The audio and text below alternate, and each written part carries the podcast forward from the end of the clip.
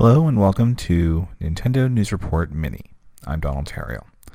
Uh, we're trying out a mini format this week because um, between travel, holidays, and illness, uh, it was kind. Of, it was getting way too late to assemble a full show, and uh, in, I wanted to try something different because I spent most of last night playing a game that we'll talk about at the end.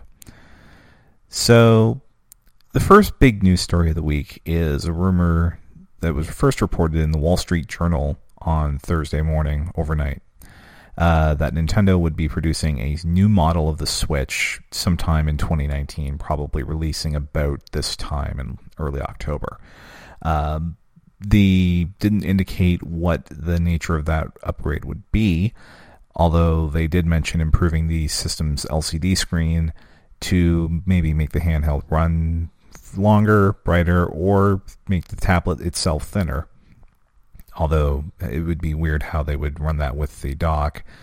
And the goal would be to maintain existing compatibility with not only games, but given the fact that they have committed so much to Labo at this point, there likely wouldn't be much of a difference in that regard.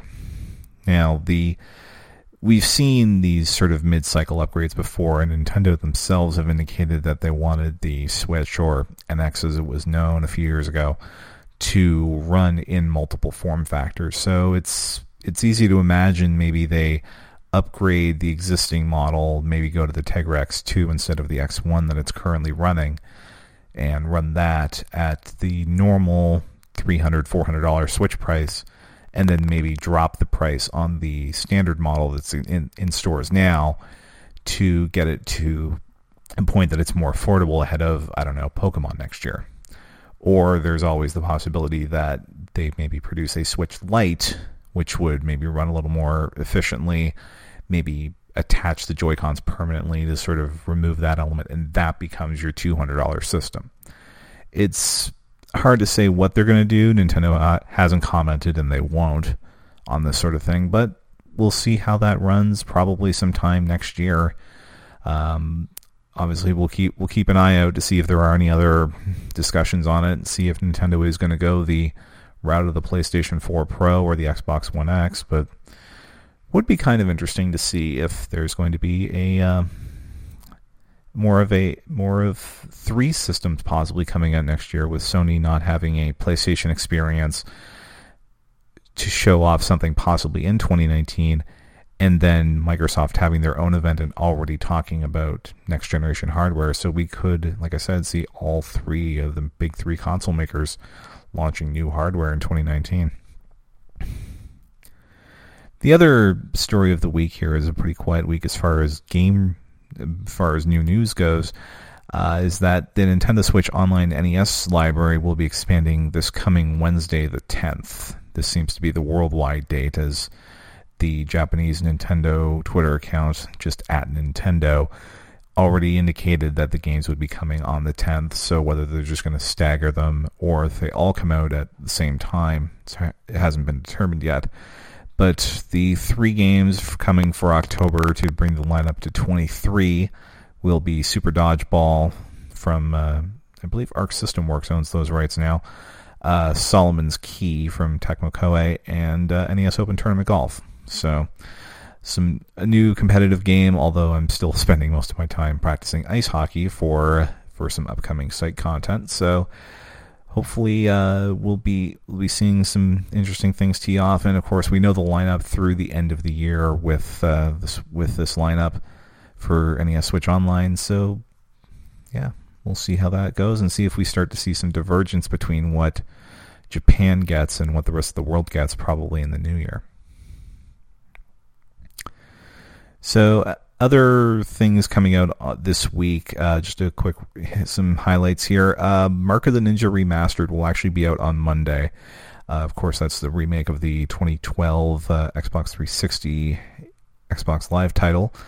Uh, speaking of remakes, busy week for those. Uh, Disgaea 1 Complete, an expanded version of the 2003 strategy RPG from NIS America.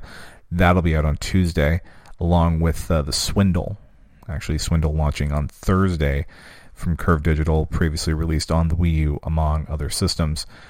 Kairosoft, who you may know as the developers of Game Dev Story, are bringing that along with a couple of other titles to the Switch this week. Uh, they're not very big in terms of file size, although they're about 12 bucks for the Switch version. So hopefully they add something to those.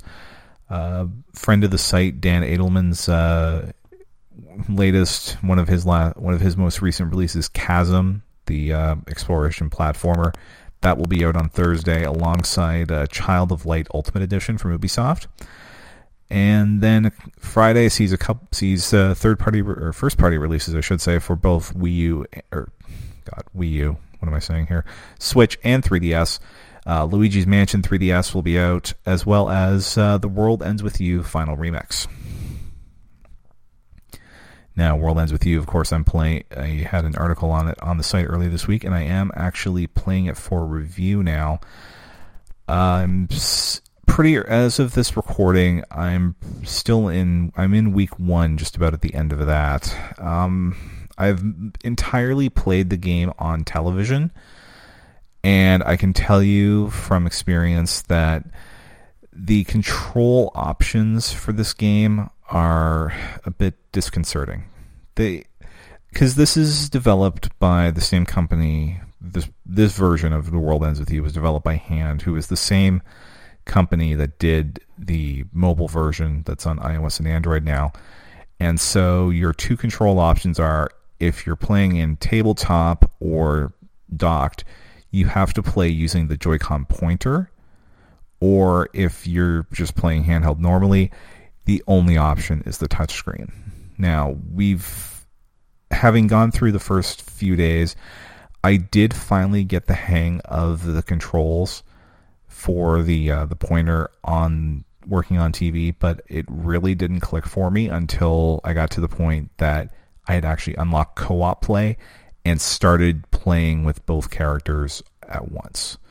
The the because otherwise I found especially on days 1 and 2 of the first week before you unlock as you're unlocking things that the pointer on the switch it was drifting badly. Now I restarted my system that seemed to go fine but I still want to try a different set of Joy Cons and in uh, something that uh, friend of the show Daan Koopman has mentioned is that you never really do get comfortable with it. It really affects what choice of weapons I'm going to have because I'm finding that I'm going to be avoiding a lot of the things that you know you have to touch specific spots in, in favor of you know slashing type pins or basically things that let me just draw all over the uh, the enemies on screen.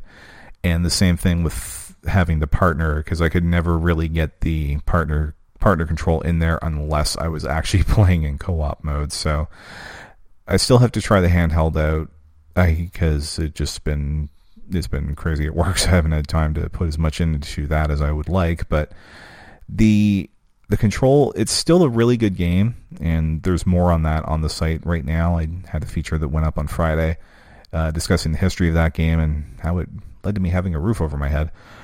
But the this Switch version is maybe I'll get used to it. Maybe I'll get maybe it'll click sometime in week 2, I don't know. But right now it's still probably going to get a pretty good score. But is it possible for a game that you give a 7 to to be the most disappointing game of the year? We'll see later this week. So that's going to do it. Thank you very much for listening. Uh, check us out on iTunes, uh, Nintendo News Report, of course. Um, we're going to be doing some changes here in the next few weeks, and we're actually going to probably talk about that on the show this week. Um, but basically, keep keep it locked here. We will be back. Hopefully, there'll be some more news to talk about, enough to justify having the having a, a full hour's worth of content. But this little ten minute 10 minute audio file that we'll we'll put up here. Um, that'll be for the patrons first, patreon.com slash NWR. And then later on this week, we'll be on iTunes for everyone as well. So thank you for listening. Have a good day.